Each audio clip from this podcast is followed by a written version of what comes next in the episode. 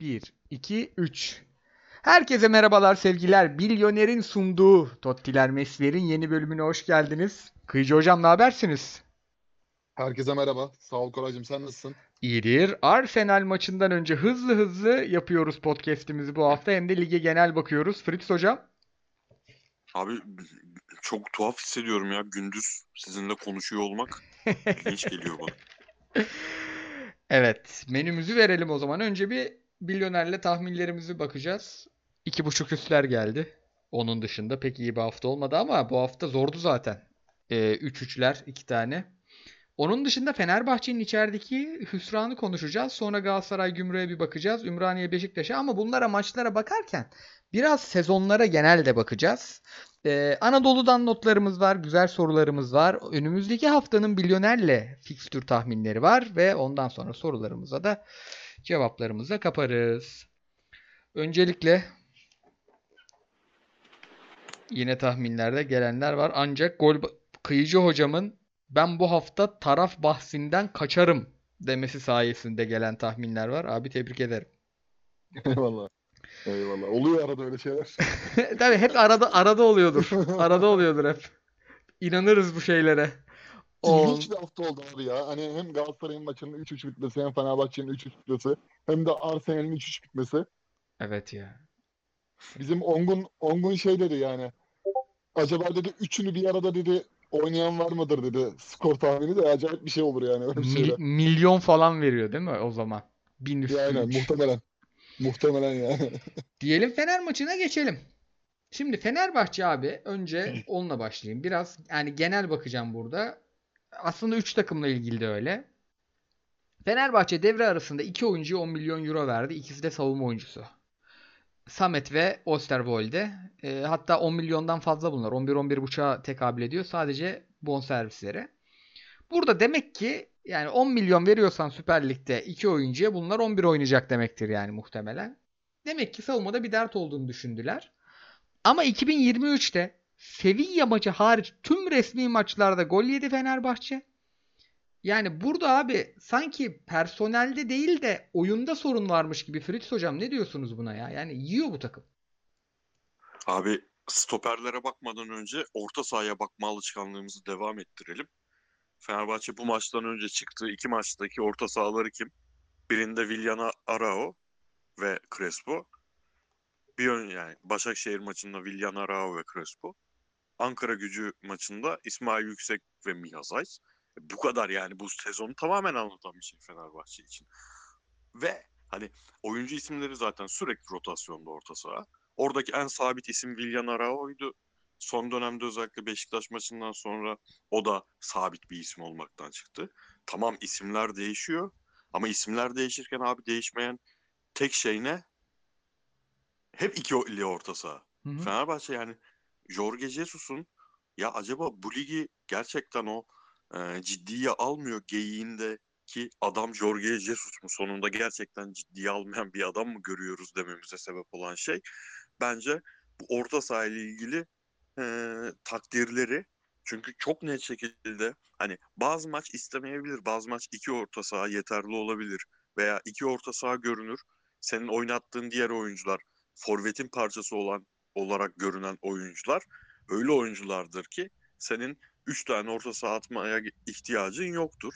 Veya İstanbul Spor gibi 4 tane oyuncusu da olmayarak bir maça çıkan takıma karşı ihtiyacın ol, olmaz denilebilir. Ama oluyor abi yani futbolun Süper Lig ne kadar kalitesizleşmiş olsa da orta sahada ezildiğin an, orta sahada e, o ilk baskıda topu ayağına alabilecek orta sahaların yoksa o e, ikinci gol gibi Ethem'in attığı ikinci gol gibi 2-1 öndeyken bile o saçmalık yaşanabiliyor. Yani bunu sezon başında hep offside taktiği, çizgi savunmayla falan açıklanmaya çalıştı. Ama o orta sahadaki eksiklik çok net görülüyor. Şimdi Samet'e verilen yani Samet transferinin saçmalığını zaten konuşmaya gerek yok. Ama bu Samet'le ilgili bir sorun değil. Çünkü Serdar Aziz oynadığında da aynı şey oluyordu. Veya ne bileyim ikisinden de çok daha üst düzey bir stoper alıp Atilla Zalai de korkunç bir stoperlik yapıyor. O ayrı. Ama Atilla Zalai'nin yanına koysan bu orta saha kurgusuyla hem birbiriyle oynama alışkanlığını bir türlü kazanamayan oyuncular hem de dediğim gibi hep eksik kalan oyuncular yani sayısı olarak net bir eksiklik yaşayan bir takım varken bu tercihten adam vazgeçmedi. Vazgeçmemeye devam ediyor. Sonuçlarını da görüyor. Net katılıyorum. Bir de tabii sadece savunma değil Fener'in sorunu son dönemde. Şimdi e, iç sahada dördüncü puan sıralamasında Fenerbahçe. 23 tane gol yemiş. Galatasaray geçen gümrükten içeride 3 yedi. Ona rağmen 8 gol var içeride yedi. Şimdi Fenerbahçe ile ilgili birçok şey söyleriz ama e, iyi olduğu sezonda da kötü olduğu sezonda da Ali Koç döneminden önce abi şunu söyleyebil şunu net söylerdik. Kadıköy Fener'in kalesiydi. Yıkamazdın yani. En kötü Fener'i de yenemezsin. E, iyi hali zaten duman eder. Çok iyi hali maçı izletmez. Ali Koç döneminde yani hem oyuncu seçimlerinden mi, hoca seçimlerinden mi? Yani ne değişirse değişsin Fenerbahçe içeride o istikrarı sağlayamadı. Kıyıcı hocam ne diyorsunuz? Yani ne bu hale getirdi Fenerbahçe'nin iç saha performansı? Şimdi abi e, İstanbul Spor'la ilgili şunu söylemek lazım öncelikle. Yani burada tabii gündemimiz Fenerbahçe olacaktır. Şampiyonluk e, yürüyüşünden dolayı ama e, Okan, Duhan, Muammer, işte Kerem, sonradan oyuna giren golün ortasını yapan Emir Gültekin. E, belki bu oyuncuları bu maçta adlarını hafızamıza kazıdık ama 2-3 maç sonra mesela bunların ismini unutacağız. Yani Bregan takım gibi İstanbulspor. Çok kısıtlı şartlarla futbol oynamaya çalışan bir takım yaratmış Fatih Tekke. Ee, 2-0 skordan dahi olduktan sonra da Arda Güler'in nefis golüyle 51. dakikada skor bu hale geldikten sonra da oyundan kopmadılar. Şunu çok iyi gözlemlettiler bize. Topu Fenerbahçe ayağına aldığı zaman bir de topu İstanbulspor ayağına aldığı zaman İstanbulspor çok daha tehlikeli bir takım hüviyetinde. Yani topu çok iyi kullanıyorlar abi. Üçüncü bölgeye, rakip kaleye çok iyi taşıyorlar. Bunu e, çıplak gözle çok iyi e, ve doğru biçimde kullanmalarını izleyenlere hem tribündekilere hem de TV başındakilere hissettirdiler. Tebrik etmek lazım. Bu oyuncu grubuyla bunu oynattığı için Fatih Tekke'ye. Öte yandan Fenerbahçe'ye dair şunu söyleyelim abi. Şimdi bu savunma hattıyla başlayalım.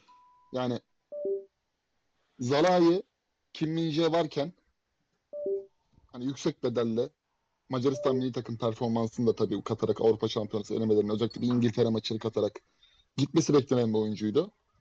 Kim Minje ayrıldıktan sonra onun performansı da dip yaptı. Yani e, son yenilen Ezen'in attığı golde 7 tane çubuklu oyuncu var. 2 tane İstanbul Sporlu var. Ama her şeye rağmen Zalai'nin orada o kafayı vurdurtmaması lazım bence. Yani onun performansını hem Samet aşağı çekti hem de bence oyuncunun bireysel performansında düşüş var. Çünkü adamın sürekli etrafındaki oyuncular değişiyor abi. Böyle bir durum. Yani Serdar Aziz'le iyi bir ikili olabileceklerdi. Serdar Aziz Borja Sainz'a yaptığı hatadan sonra forma yüzü göremedi. Dünya Kupası'ndan önce Giresun maçında. E şimdi Samet geldi. Samet Jesus'un ne kadar istediği profile uya, uya, uyduğu için alındı. Ama Zara ile ne kadar uyumlu tartışılır. Yapılan hatalar bunu gösteriyor. Ee, bir de şöyle bir şey var. 8 milyon euro verilen bir transfer var Osterwolde.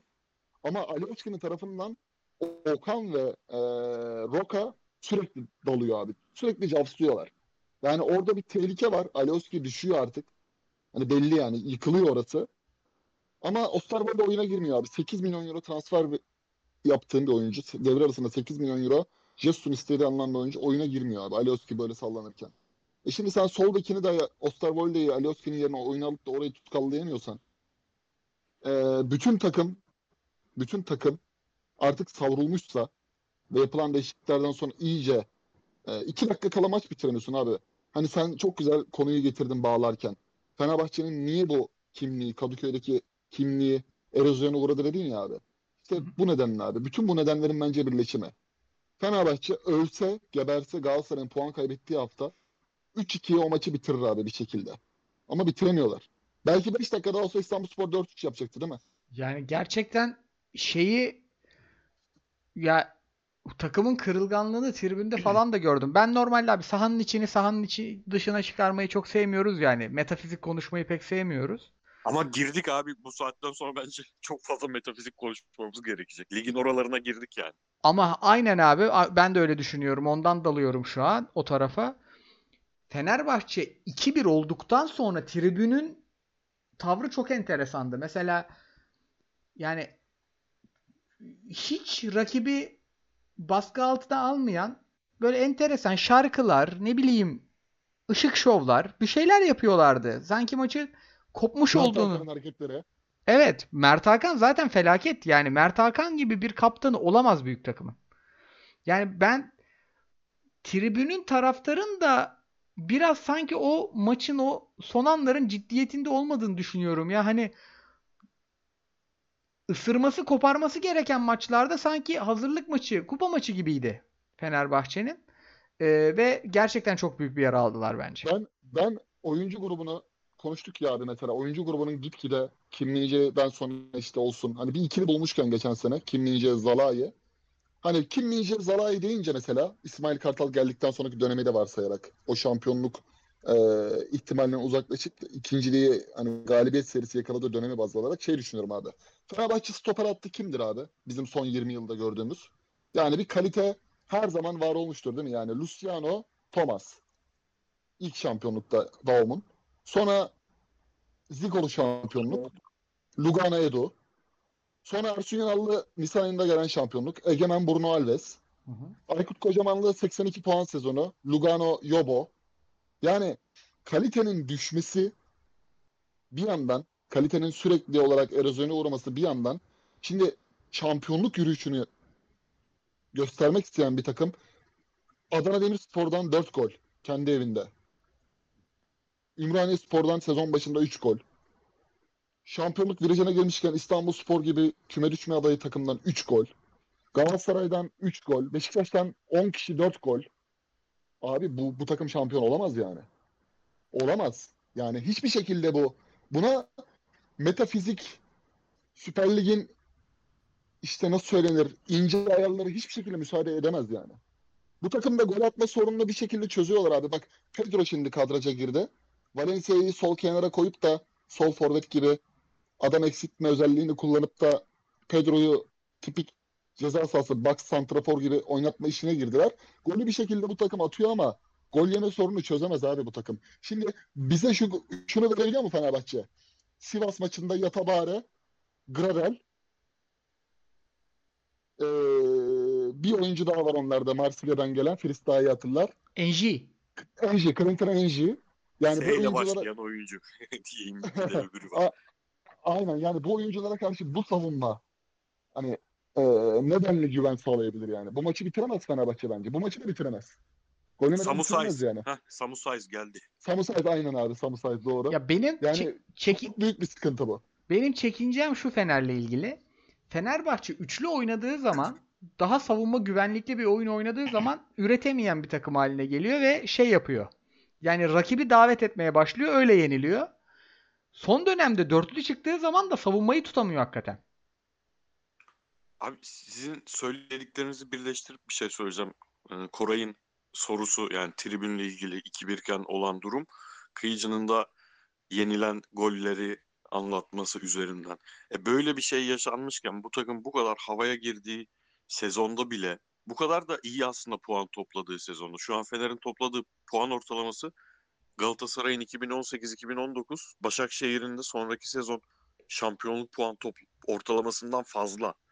Ona rağmen mesela o yaşadığı Galatasaray maçı, o yaşadığı Giresunspor maçı, o yaşadığı Beşiktaş maçı ki bence Beşiktaş maçı benim gerçekten gördüğüm bu ligdeki en böyle bir takımı artık takımın taraftarını ya lanet olsun deyip ligi bıraktıracak bir maçtı. Bunları yaşamış bir taraftar da Galatasaray'da ne kadar beklenmedik puan kaybı yaparsa yapsın o havaya giremiyor olabilir mi? Yani hani malımı biliyorum diye bir laf var ya Hı hı. yani ne, yap- ne yapsa tribündeki adamlar. Ben mesela şeyden aşırı rahatsız oldum. Jor- Jorge Jesus'un yine klasik maç sonu şovundan. Abi sen buraya taraftar azarlamaya mı geldin ya? Tribün azarlamaya mı geldin ya? Ya bir de abi orada yaptığı çok büyük bir saçmalık var. Ya son dakika gol yemiş. O tü- taraftara sen zaten içeride çok kötü maçlar yaşatmışsın bu sene. Takımı sahanın ortasına toplama abi. Soyunma odasında konuş ya. Niye, niye, niye, niye? Şey olabilir mi abi? Sonuçta yabancı bir insan haliyle Türkiye'nin gündemini takip etmesi e, çok mümkün olmayabilir. İlgilenmiyor da olabilir.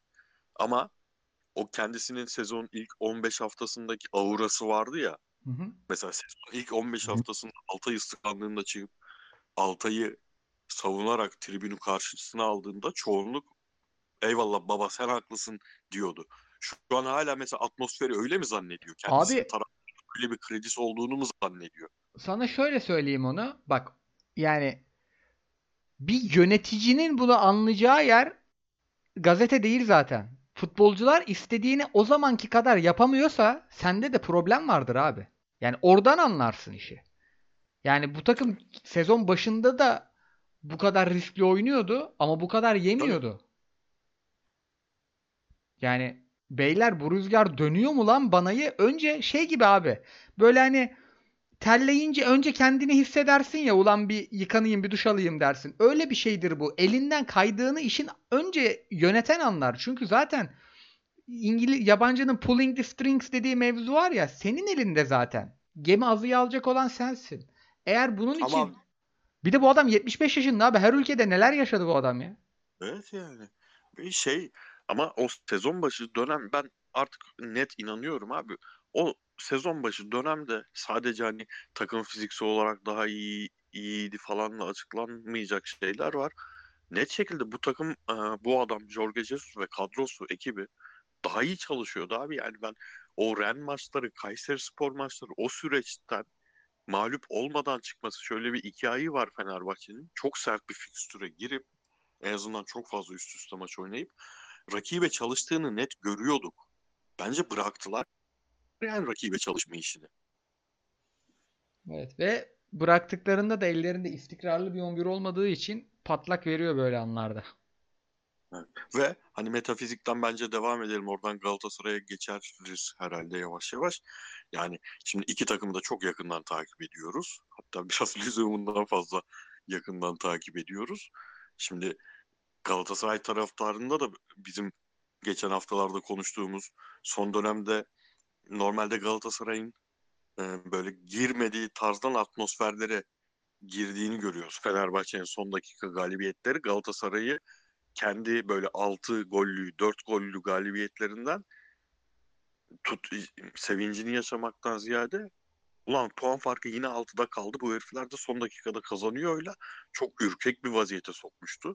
Üstüne şimdi girdiği fikstürde en beklenmediği yerden puan kaybı yaşayınca ben dedim ki ben yani Galatasaray taraftarı böyle olursa takıma da sirayet etmez diye düşünüyordum ama Karagümrük maçında ettiğini de gördük yani. Bazı futbolcuların hali de o Fenerbahçe'nin arkadan gelmesiyle ilgili bir hal sahada. Eyvah diyordum. E Fenerbahçe öyle bir şey yaptı ki yani Galatasaray Karagümrük maçını 1-0 kazansa Fenerbahçe'de İstanbul Sporu 12-0 kazansa şu anki atmosfer gibi bir atmosfer pardon pardon Galatasaray 12-0 kazansa Fenerbahçe yine güç bela 1-0 kazansa Galatasaray şu anki girdiği havaya giremezdi abi. Ya Galatasaray'da yani çok acayip bir çok acayip bir fırsat kaçırdı. Bu sefer gerçekten e, Sergen Hoca dönemindeki Sivas maçı gibi Fener'in öyle böyle bir fırsat kaçırmadı bence. oradan Galatasaray'a geçelim. Ben e, yani hücum tarafında özellikle çaba kadar şey görmedim. Yani daha iyi Galatasaray çok izledim ben bu sene. E, o ama tabii biz hani biz de Galatasaraylıyız. O geriden tırmalayan, işte rakibi biraz sürklase eden, dönen topları alan o Galatasaray'ı izlemeyi çok seviyoruz ama ben Fritz hocamın dediği o yani biraz ayakların tutmadığı, bacakların kaybolduğu yere gittiğini gördüm. Ee, ama bizim tarafta şeyle başlamak istiyorum abi. Önce bir gümrüğü övmek lazım sanki ya. Ne diyorsunuz? Abi ben ya şimdi maç 30. dakika ve 3-1 ya. Şimdi maçın 30. dakikasında deplasmanda büyük takıma İstanbul'un büyük takımına karşı 3-1 öndeysen çok acayip bir oyun beklersin ya aslında. Bence o kadar acayip bir gümrük övecek bir e, durum yoktu. Oyunda öyle bir fark yoktu.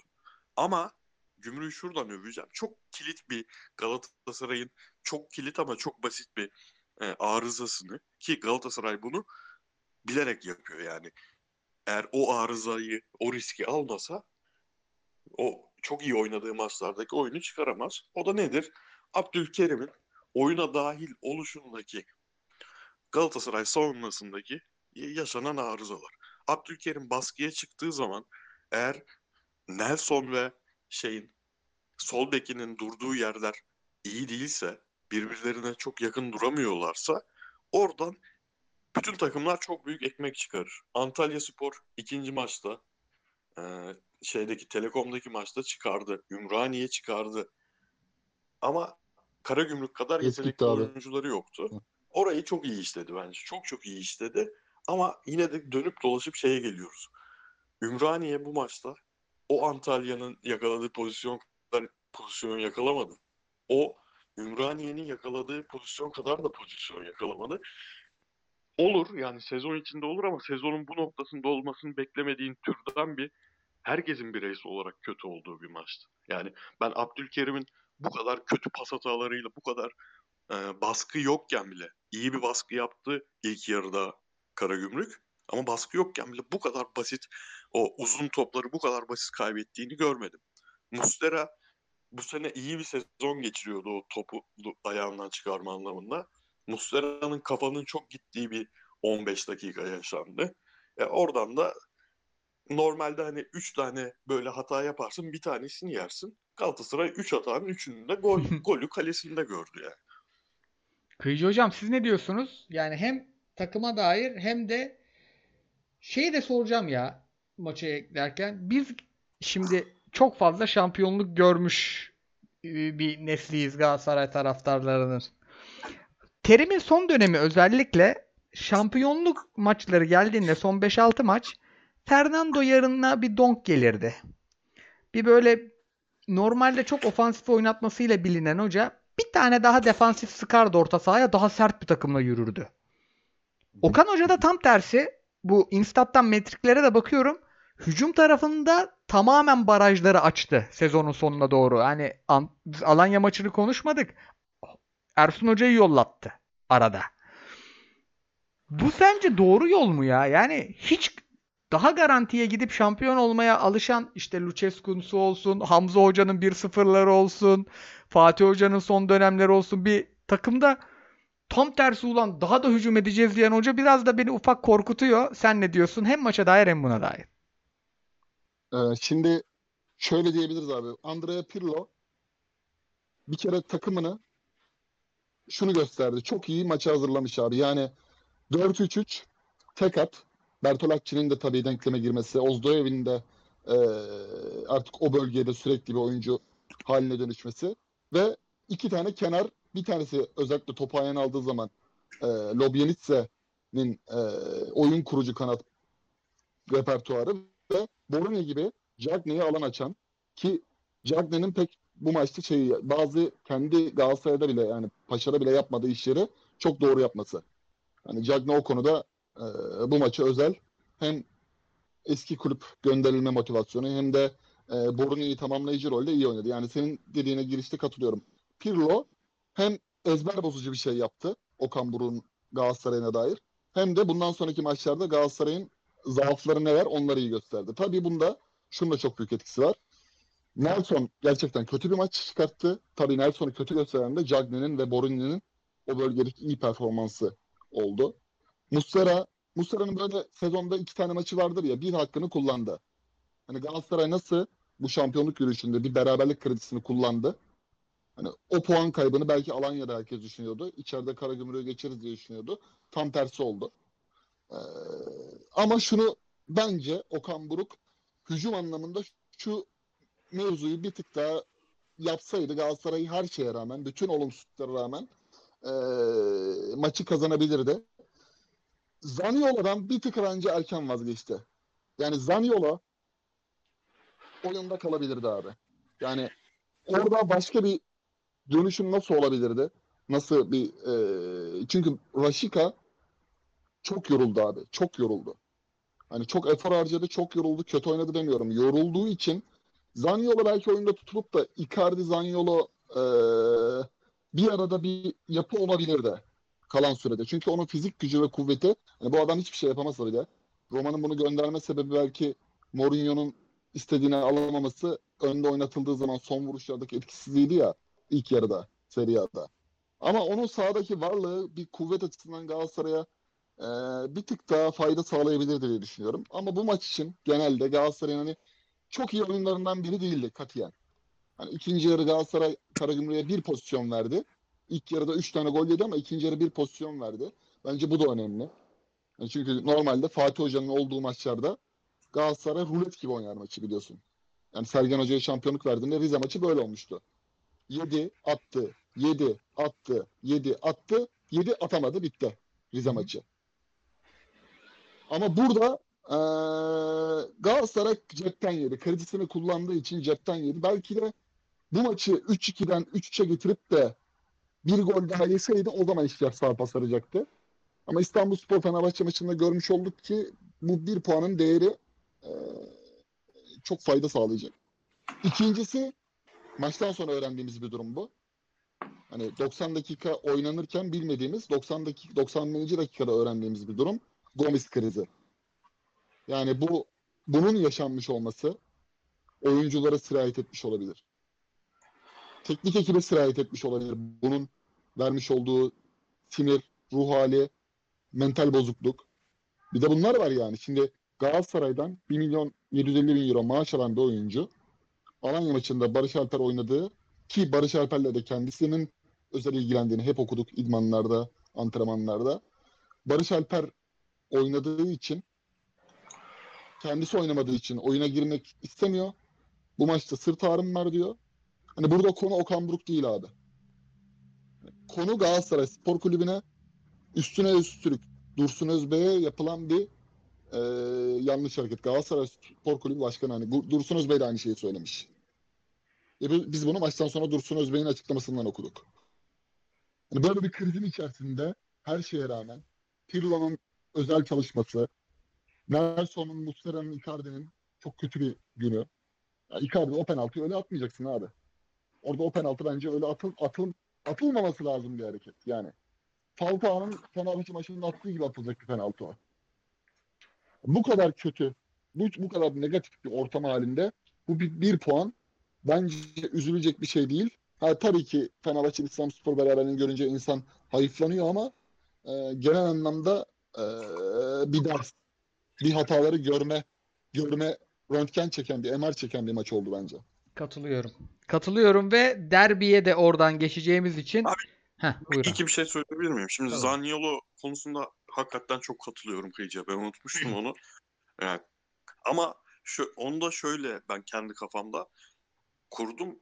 Maç ilk devre bittiğinde ya evet Zaniolo iki tane öyle pozisyon harcadı ki şey diyorsun. Ya bunları Icardi atacaktı ve maç bitecekti zaten. Zaniolo atsa 2-0 olacaktı. 2-0 olmadı. Döndü 1-1 oldu maç. Oradan itibaren elinden kaçmaya başladı. O yüzden Icardi gerisi.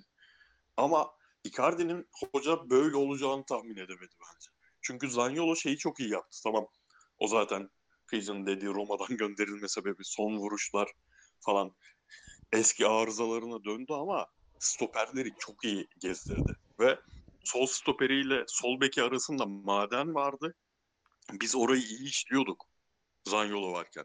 Ama Icardi bu kadar yani e, özellikle fiziksel anlamda rakiple boğuşma, stoperle boğuşma işlerini yapmayınca hocanın fikri orada patladı. Bir 15 dakikalık daha Zaniolo bu maçı belki çözebilirdi. Bir de şey diyeceğim abi yani bunu demem lazım. Geçen çünkü bir arkadaşımla bozuştum. Muhtemelen dinliyordur ama ve dinleyen o benzer şeyleri yapan çok da tanıdığım var. Bizi yine dinliyorlardır. Abi bütün hafta şey yaptınız. Ya bunlar bence bir şampiyonluk için değmeyecek şeyler insanlara iftira atmak. Fatih Tekke'ye olmadık yani öyle şeyler yazılıyor ki hani sosyal medya üzerinde ya. Yani Evet, ama ne olacak? Yani basit o kadar basitleştirildi ki bu işler. Arkadaşım dedi ki işte ya gördün mü Fatih Tekke'yi? Dört tane oyuncusunu Fener maçına çıkarmıyormuş dedi tamam mı? Ben de kendisine sordum. Kimleri çıkarmıyormuş abi dedim. Bilmiyor cevap yok. Hangi dört oyuncunun İstanbul Spor kadrosuyla o kadar bir alakası yok adamın. Hem diyor ki bak maçı satmak için önemli oyuncularını oynatmıyor. Hem de o dört önemli oyuncu kim? Hiç izlememiş bile. Bilmiyor. Abi niye insanlara iftira atıyorsunuz? Yapmayın etmeyin ya. Katılıyorum ya. Çok hakikaten o o işin mizahı biraz o mizahın bile boku çıktı. Hani eskiden bir yataş fotoğrafı paylaşır. Ehe güler kapatırdık belki de. Onu bile yapmamak lazım. Abi bak yeni nesil yapabilir. Yeni nesil için bazı şeyler gerçekten yani 18-19 yaşındaki bir insan için ama ne var bunda şaka yaptık ettik falan diye bakıyor olabilir de bu iftira attığınız insanlar etten kemikten insan yani. Ne, Çok yani kötü ne, abi çok. ne gerek çok kötü. abi ya? Çok Yani kötü o, abi yani.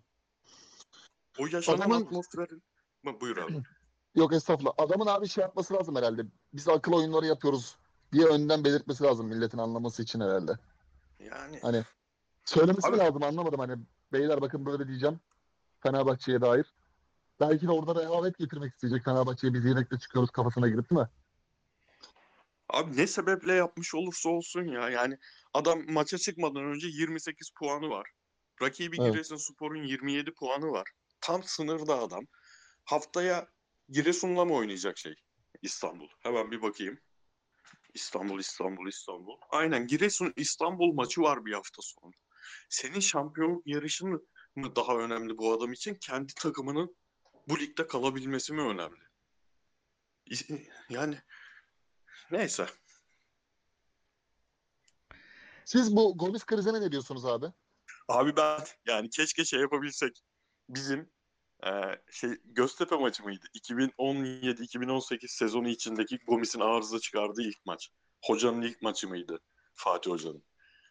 O zamanki yayını çıkarıp alabilsek. Sonra bir Kayseri deplasmanı oldu. Orada Eren'in golüyle kazandı Galatasaray. Gomis oynamadı falan. O zaman dedik ki abi yani ne bekliyordunuz bu adam? Ya bir insan Saint Etienne, Lyon, Marsilya üçlüsünde aynı anda oynuyorsa bu adamın bazı şeylerini kabulleneceksin. Bu az buz bir olay değil. Yani şeye bile benzemez. Galatasaray, Fener, Beşiktaş'ta üst üste oynamaya bile benzemez.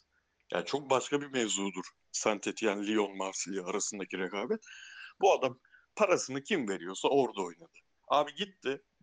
Swansea'de ortalama bir dönem geçirdi. Marsilya'da harika bir sezon geçirdi. Bak kariyerinin belki o döneminde geçirebileceği en iyi sezonu geçirdi. Marsilyalılar ölüp bitiyordu adama kal diye. Galatasaray çıkardı 500 bin euro fazla verdi. Hop Galatasaray'a geldi. Bu adam böyle bir adam yani. Yapacak bir şey yok. Muhtemelen Barış Alper oyuna girdiğinde kendi kendine şey dedi. Götü güzel olanın bahtı güzel olmazmış deyip triplere girdi. ya böyle bir adam. Bu kızamıyorsun da çok sevimli. ben Okan Buruk'un yaklaşımını çok doğru buluyorum abi. Açıklama yaklaşımını. Yani Ben de net varım. bir sorun varsa bir sorun varsa ortada bunu eee paspas altı etmek yerine alenen söylemek lazım. Çünkü Gomis'in hani bunlar soyunma odasında konuşacak şeyler sırtım ağrıyor falan. Gomis de tutuştu yani Okan Hoca bunu deklare edince.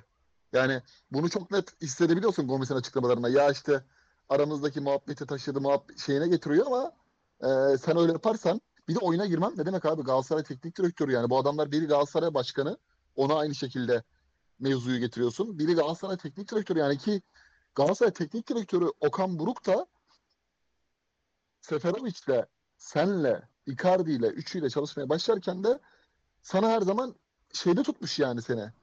Hmm, gözdesi tutmuş yani. Ama senden daha iyisi gelmiş o formayı almış. Abi ben net Hatta Icardi ben Icardi'yi bile bu adam Kadıköy'de oturtup da Barış Alper oynattı ya. Yani sana ne tür bir garezi olacak? Aynen. Ben burada net bir şey gördüm ya. Hani eee, bir güç mücadelesi ve Okan Buruk kazanacağından emin olduğu an bütün kartları açtı aldı oyunu. Bence de. Yani ama Bence de. Okan Buruk da yani şey görüyorum ben de birkaç tane genç arkadaşımızın bana da yazdığı Gomis'le ilgili bir şey yazmıştım ben. Okan Hoca işte bunu doğru yönetemedi falanları şey yapıyorum. Altında biraz da o dönemleri bilmemek var. Bu adam öyle interlerde falan oynadı ki 750 tane adam vardı orada. Evet. Yani yan bakanın kontratı feshediliyordu. Bu adam bu işlerin uzmanıdır. O Hacili Hakan Şükürlü Galatasaray'da çıkan mevzular bunun onda biri. Bak bunun 50 katıdır yani. Onda bir diye yanlış söyledim.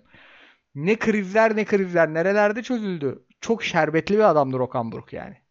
o yüzden şey tam beklemiş demiş ki ben bunu yiyeceğim ve yedi. Ondan sonra da bir de hiçbir şeyi de bozmadan kontratı feshetmeden falan da affettiler.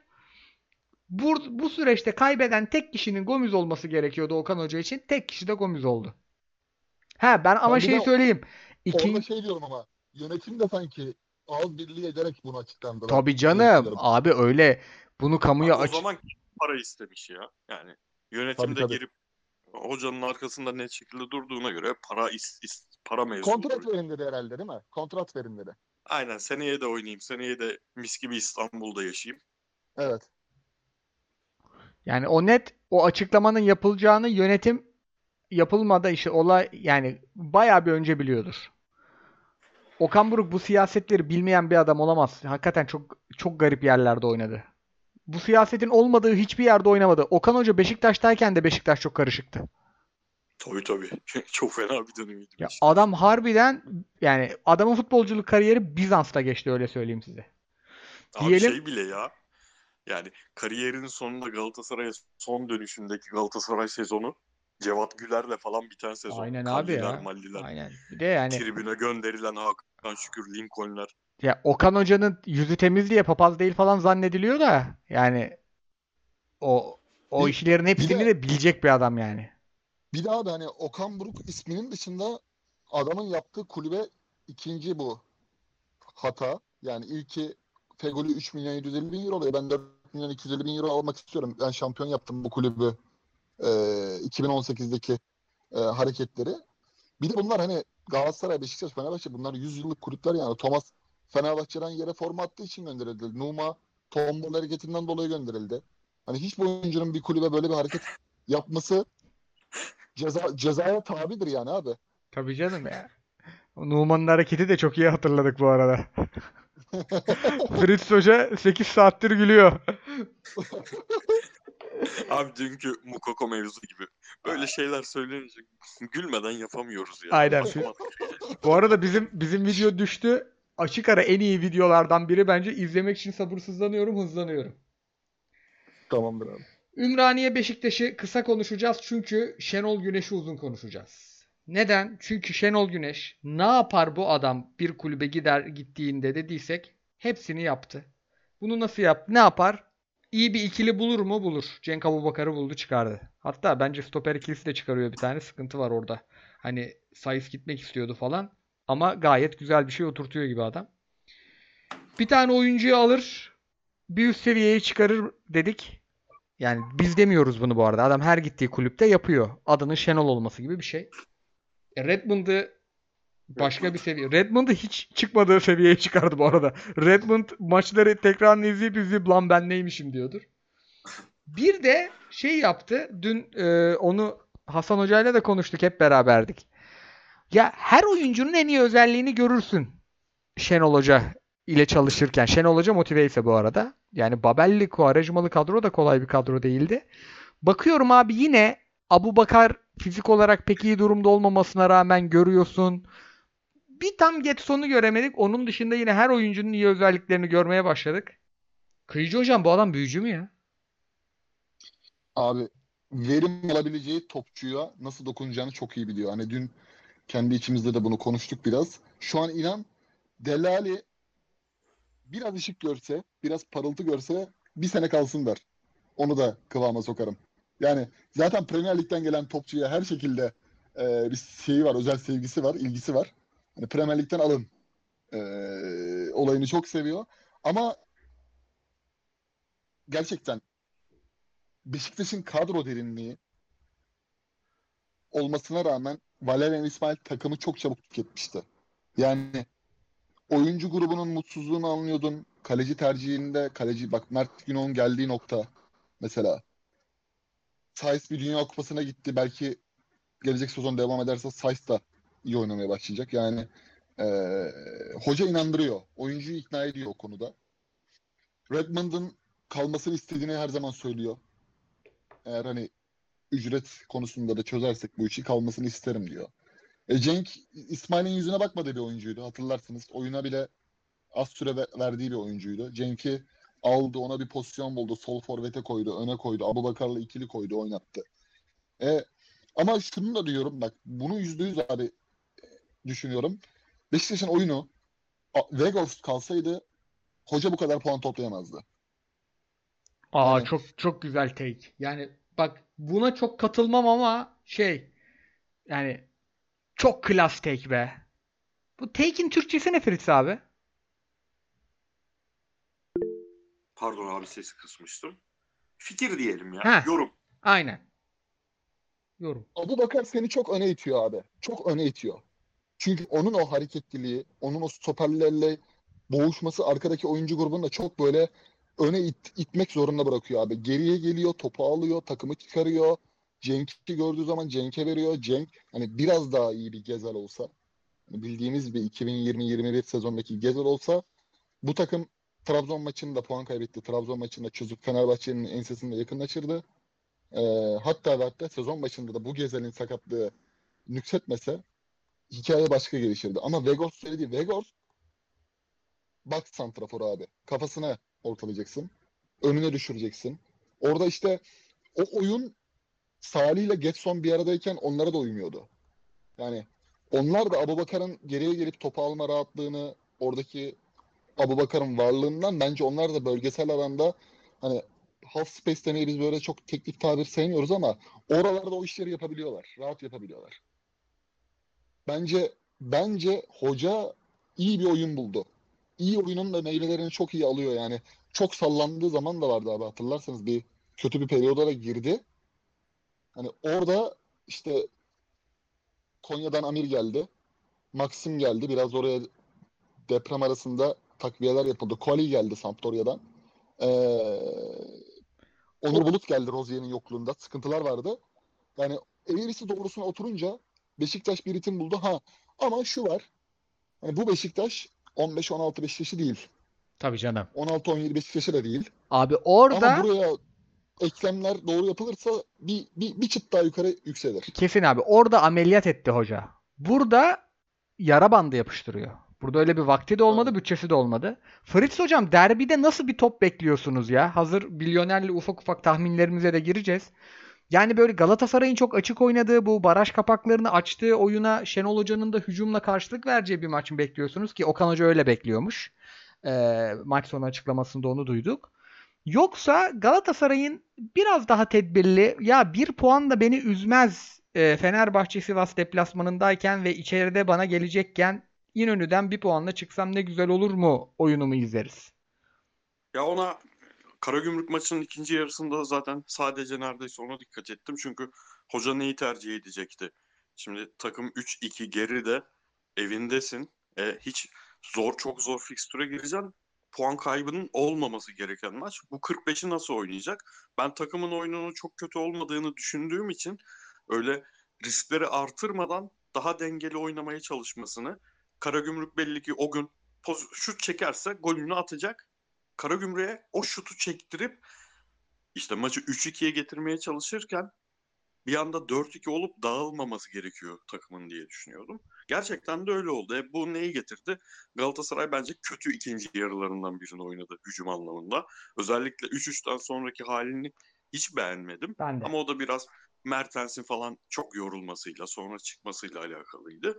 Ben o yüzden o oyunun bu maça yansıyabileceğini düşünüyorum. Galatasaray Fenerbahçe deplasmanında da aslında öyle e, iç sahada tercih etti. Yani Galatasaray bütün sezon bir oyun oynuyor ve her maçta onu oynuyor. Bazısında iyi oynuyor, bazısında kötü oynuyor gibi bir şey yok. Fenerbahçe maçında da normal standardının çok gerisinde e, bir kontra planıyla başladı. Sonra oyunu ele aldıktan sonra top oynamaya başlamıştı. Ben burada da böyle olacağını bekliyorum. E Şenol Güneş Beşiktaş'ında da şu an bu sezon benim sürekli dikkat ettiğim şey orta sahada ne yapıyor bu adam? Yani Getson Salih mi çıkıyor? Getson Am- Amir mi çıkıyor? Maxim e, denkleme girdikten sonra Maxim'i ön tarafta net bir on numara mı kullanacak? Yoksa bir maçta tuttu Amir'in yanında Maxim kullanıp Salih'i mi daha serbest bırakacak? Bunlara dikkat ediyordum. Ben hocanın yine böyle bayağı sert bir Getson, Amir ve Maxim ya da Getson, Amir ve Salih gibi bir orta saha çıkaracağını düşünüyorum. Baya sert, çetin bir orta saha mücadelesi olacağını düşünüyorum. Torreira gümrük maçında müthişti. Yani belki de en iyi performanslarından biriydi Galatasaray'daki. Mesela Torreira Oliveira ikilisi ön taraftan Rashica gelip destek vermezse Fenerbahçe maçında yaptığı gibi Kerem gelip destek vermezse bu üçlünün karşısında e, eksik kalabilir mi sayısı olarak falan ben orada belirlenebileceğini düşünüyorum maçın. Bir de tabii şey çok önemli. Fikstüre geçiyorum. Bu arada bu hafta Anadolu'da muhteşem maçlar olmasına rağmen yapamadık. Çünkü bu sene Anadolu Bayram. takımlarını izlemek benim işimdi. Ben yurt dışındaydım. Ama kupa maçlarını da izleyeceğim. Bazı maçlarımızın da tekrarını izleyebildim Türkiye'ye döner dönmez. Özellikle Adana Demirli arkadaşlarımız da çok özür diliyorum. Harika bir maç olmuş o. Ama önümüzdeki hafta söz kere söz diyorum ben onlara. Ee, kusura bakmasınlar. Şimdiden. Diyelim fikstüre geçerken derbiyi de konuşacağız ya. Sanki cumartesi günü Sivas deplasmanındaki Fener'in alacağı sonuç da biraz derbiyi belirler. Tabii tabii. İki takım için de çok belirleyici olur. Galatasaray direkt bana bir puan yeter. Hani Fenerbahçe puan kaybederse Galatasaray zaten risk almadan çıkar. E, Fenerbahçe puan kaybederse Beşiktaş da yani kurdun dişine kan değdi mi denir. Hem belki Hı hı. şampiyonluğu bile zorlarım havasına girer. İkinciliği haydi haydi zorlarım havasına girer. Net katılıyorum. Yani o yüzden fikstüre baştan girelim. Ee, Kıyıcı hocamdan da ufak ufak tahminleri de alarak yürüyelim Kıyıcı hocamdan da Feliz hocamdan. Alanya Ümraniye. Ümraniye'nin hoca değişikliği. Alanya'nın hoca değişikliği. Ben burada Ümraniye'nin yavaş yavaş sezonu kapatacağını ve Alanya'nın handikap yapacağını düşünüyorum. Kıyıcı hocam ne dersiniz? Abi Alanya'da üst olmuyorsa artık diyorum ve iki buçuk üst tahminini öneriyorum.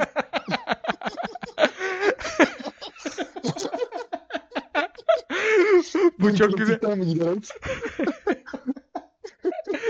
Konya Trabzon'a geçiyoruz. Milyonerle fikstürümüzde. Konya Trabzon.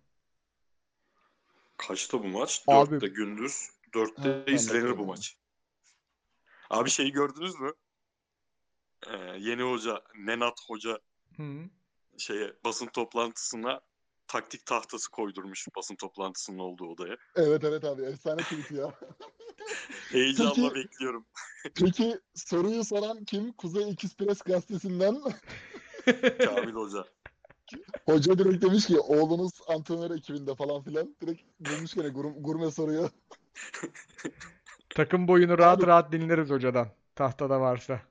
Abi Konya Trabzon maçıyla ilgili çok enteresan bir e, milyoner tahmini yapacağım. İlk gol Konya Spor diyorum burada. Tamam bunları yazıyorum. İG Konya. Yani maç başladığı gibi sıradaki gol Konya mı alalım milyonere girip. Evet abi aynen. Mis. Karagümrük Antalyaspor. Ben Karagümrük'ü beğendim. Antalya'yı da bu sene Highlight'ı izleyelim diye izledik izledik de yani bir yere kadar beğenebildim. Daha dört başı bir mamur bir takım olduğu için Karagümrük kazanır diyorum. Hem bir de Üç buçuk üst koşar mı? ay Oo, üç Güzel bet. üç buçuk üst artı gümrük yazdım hatta. Oranları da bir şey söyleyeyim. Söylediğimiz oranların içinde 2'den düşük çok azdır beyler. Ben de ben de iki buçuk üst diyorum abi buna. Bir tık altına alıyorum Tamam. beti. Garanticiler de 2.5 üste gitsin. Peki Sivas Fenerbahçe'ye ne diyorsunuz? Ben Sivas'ı çok Evet, az çok- izleyebildim bu sene. Sivas istim üzerinde abi. Şu an dünyada iki tane teknik adam var. Yerden yere vurulacak performansla sezona girip kendini toparlayan. Biri David Moyes, ikisi Rıza Çalınbay. Yani şu an bunlarla oynamak bence kendi liglerinde en tehlikeli takım grubu. Ee, Sivas Spor Avrupa macerası bittikten sonra Süper Lig'de geri döndü. Türkiye Kupası'nda da Fenerbahçe ile oynayacaklar yarı finalde. Ben bu maçta Sivas Spor'un takım golü bir buçuk istiyorum abi.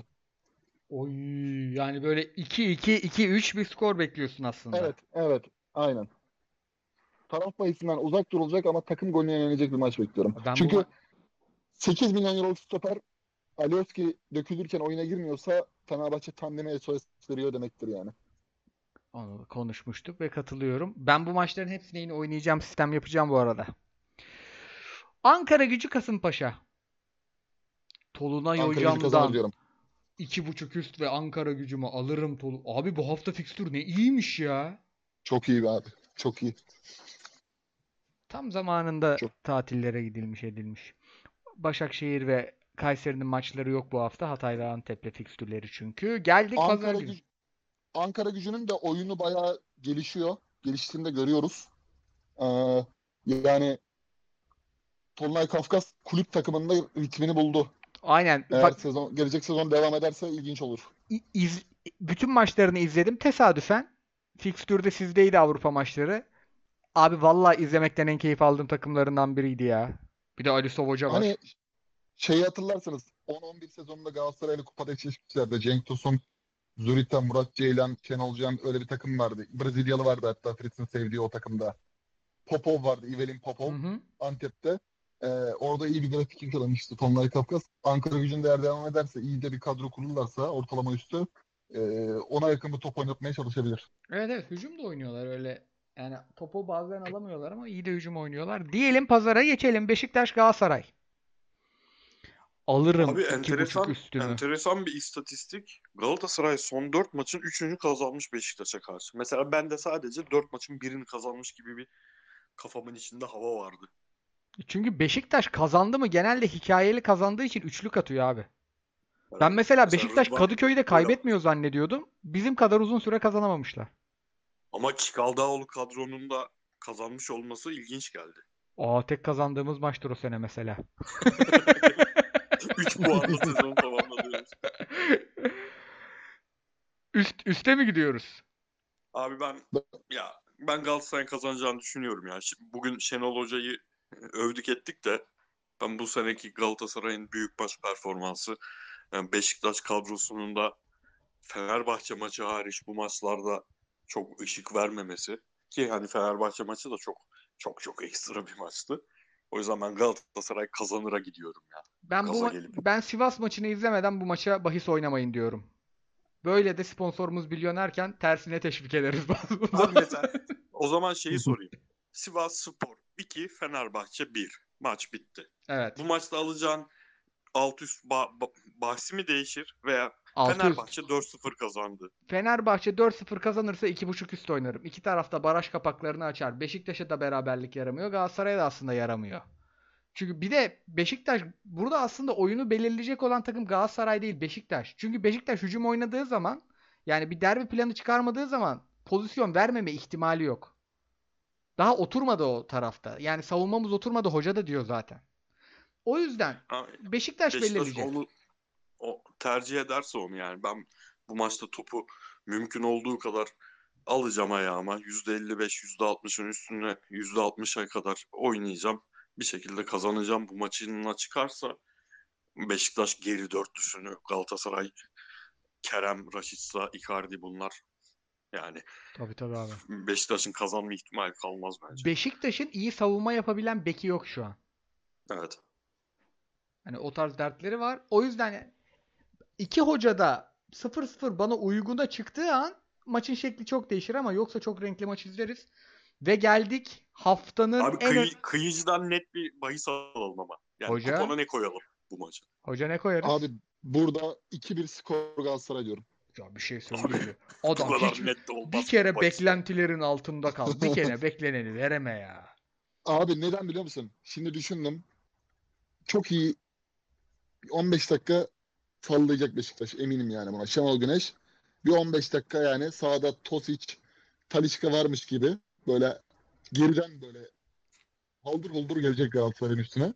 Galatasaray orada bir tane gol bulursa mutlaka bir tane de yer. Dengede giden maçı da şey düşünüyorum.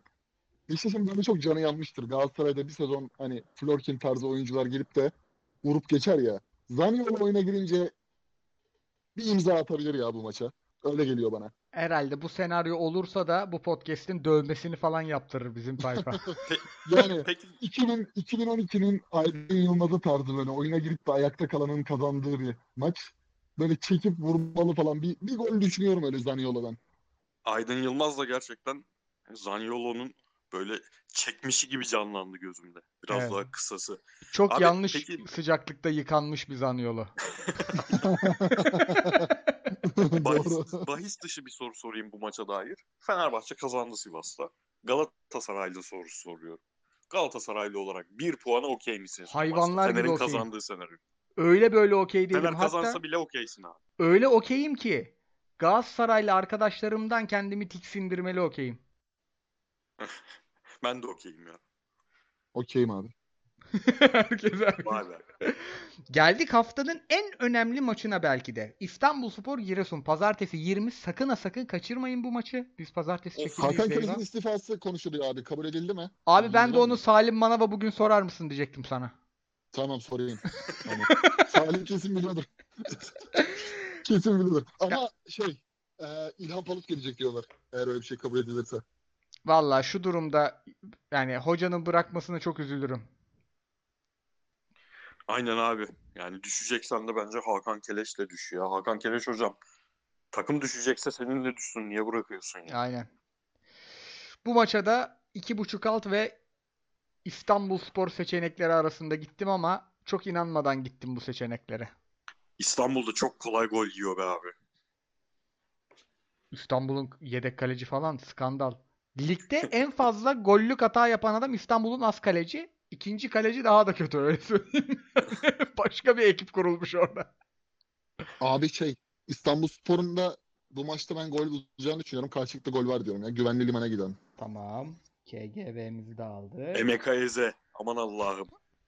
Koray Hay- bıraktın artık bu işleri şu Abi. şu dakikasına kadar Eze denmemiz. Hayatımda gördüğüm en iyi kötü futbolcu bu adam. Başkan nerede diye sorunma odasına girişi inanılmaz Abi ya. inanılmaz ya. Adam bak o top orta geldiği andan itibaren kendini bankamatiğin önünde görmediyse benim adım Koray değil ya. Ama Galatasaraylılar 4'e 2 yakalarken Enzo Roca'ya sağda vermediği topa bayağı bir kulaklarını çınlattı golden önce. Sadece Galatasaraylılar deyip kendi attığın tweet'e atılmamış gibi şey yapmam peki. Hani bizim rengimiz belli olmasın ben Galatasaraylılardan görmedim. Ben senden gördüm o tepkiyi. Abi bomboş top abi yani. Pas isteyen adam bomboşken de verirsin ya. Oradan da Evet, şut evet. vurma fantezisi biraz şey değil mi abi? Abi Fatih Tekin'in Fatih Tekin'e felaket yakışıyor abi bench'te durmak ya. evet. Acayip hareketleri var yani. ha. Galtier gibi hakikaten. Ay, harbi. Sürmeneli Galtiye. Sen mi demiştin? Harbiden. Şey Tuna Tuna. Tuna yazmış. O zaman selam derbi tahminleriniz nedir sorusunu cevapladık bile. Devam ediyorum hızlı hızlı. Ee, Emre Belezoğlu olayını konuşmak istemiyoruz. Çünkü dün akşam öğrendik. Sebebini mebebini bilmiyoruz. Haftaya söz diyelim. Abi ama ya şu ben de küfür eden bir insanım şu küfürleri şiddetini bir azaltalım be. Aynen abi. Ya sen çok ayarsız sövüyorsun Emre Hoca ya. Tamam.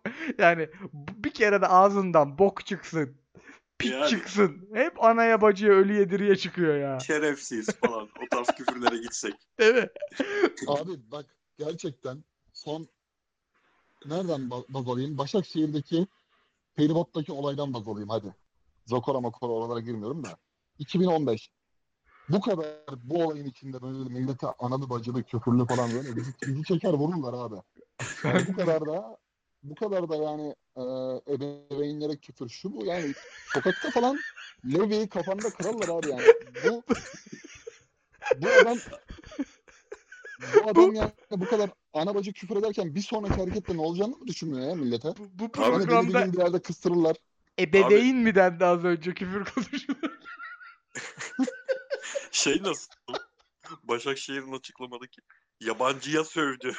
Allah razı olsun.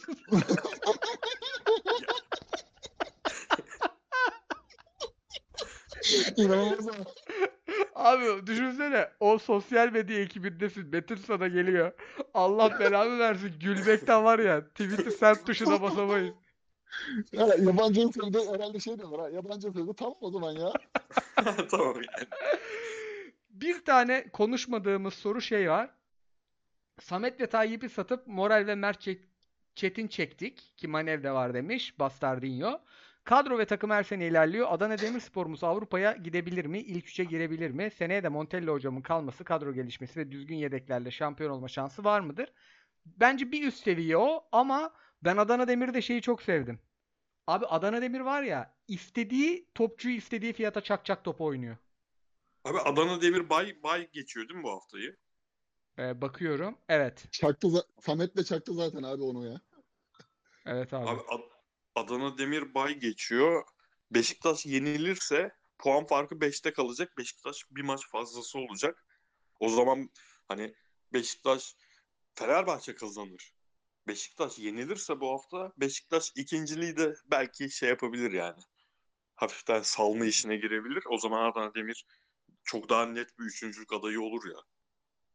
Bu arada Bastardinho bizim Adana Demirli e, taraftarı dinleyicimiz hep böyle yazar. Ona da bir şey söyleyeyim.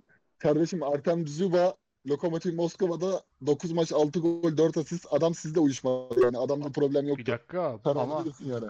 adam demek ki sıcağı sevmiyor abi. Aynen abi uyuma, yani şey uyuşmadı yani kan uyuşmadı. O yüzden gittiği yerde Moskova'da takır takır atıyor yani. Ay, Takımı da yukarı çıkarttı. Bak ben burada halı sahaları birbirine katan bir insanım. Beni götür Moskova'ya koşamam orada. Abi Stamboli'yi şeye koyar mısınız? Nedir Gümüş onun 11. adı? Ne? Gümüş Ha, 11'ime yani. koyarım. Gümüşe koyarsın. Değil Çünkü altına NDI'ye de koyulur aslında. Gümüşe direkt NDI'ye ko- koyulur. Bu hafta oynamadı NDI'ye gerçi ama. ya çünkü gümüşü öyle koymamın sebebi muhtemelen Galatasaray şampiyon olursa şampiyonluk bir Torreira Oliveira üzerinden okunacak. Altın 11'in orta sahası o ikili olur. Doğru. Ayıramazsın yani o ikiliyi. Şu an şey Sergio Oliveira ligin en çok şut atan ikinci oyuncusuymuş. Birinci elen Ener Valencia. Herif her işi yapıyor. Diyelim yavaş yavaş kapatalım. Abiler ağzınıza sağlık. Eyvallah abi. Benim ses biraz kötüydü. Kusura bakmayın. Yok Gündüz olunca böyle oluyor. yok gayet temiz her şey. Yani ben eğer mikrofonu yine ağzımın içine falan sokmadıysam hiç sesli oynamadan iletebiliriz bile podcast öyle söyleyeyim. Eyvallah. Ağzınıza sağlık. Sorular için çok ederiz. teşekkürler. Haftaya tüm maçları izleyip geliyoruz. Milyoner'in sunduğu Tottiler Messi'lerden bu haftalık ellere görüşmek üzere. Hoşçakalın. Hoşçakalın. Hoşçakalın.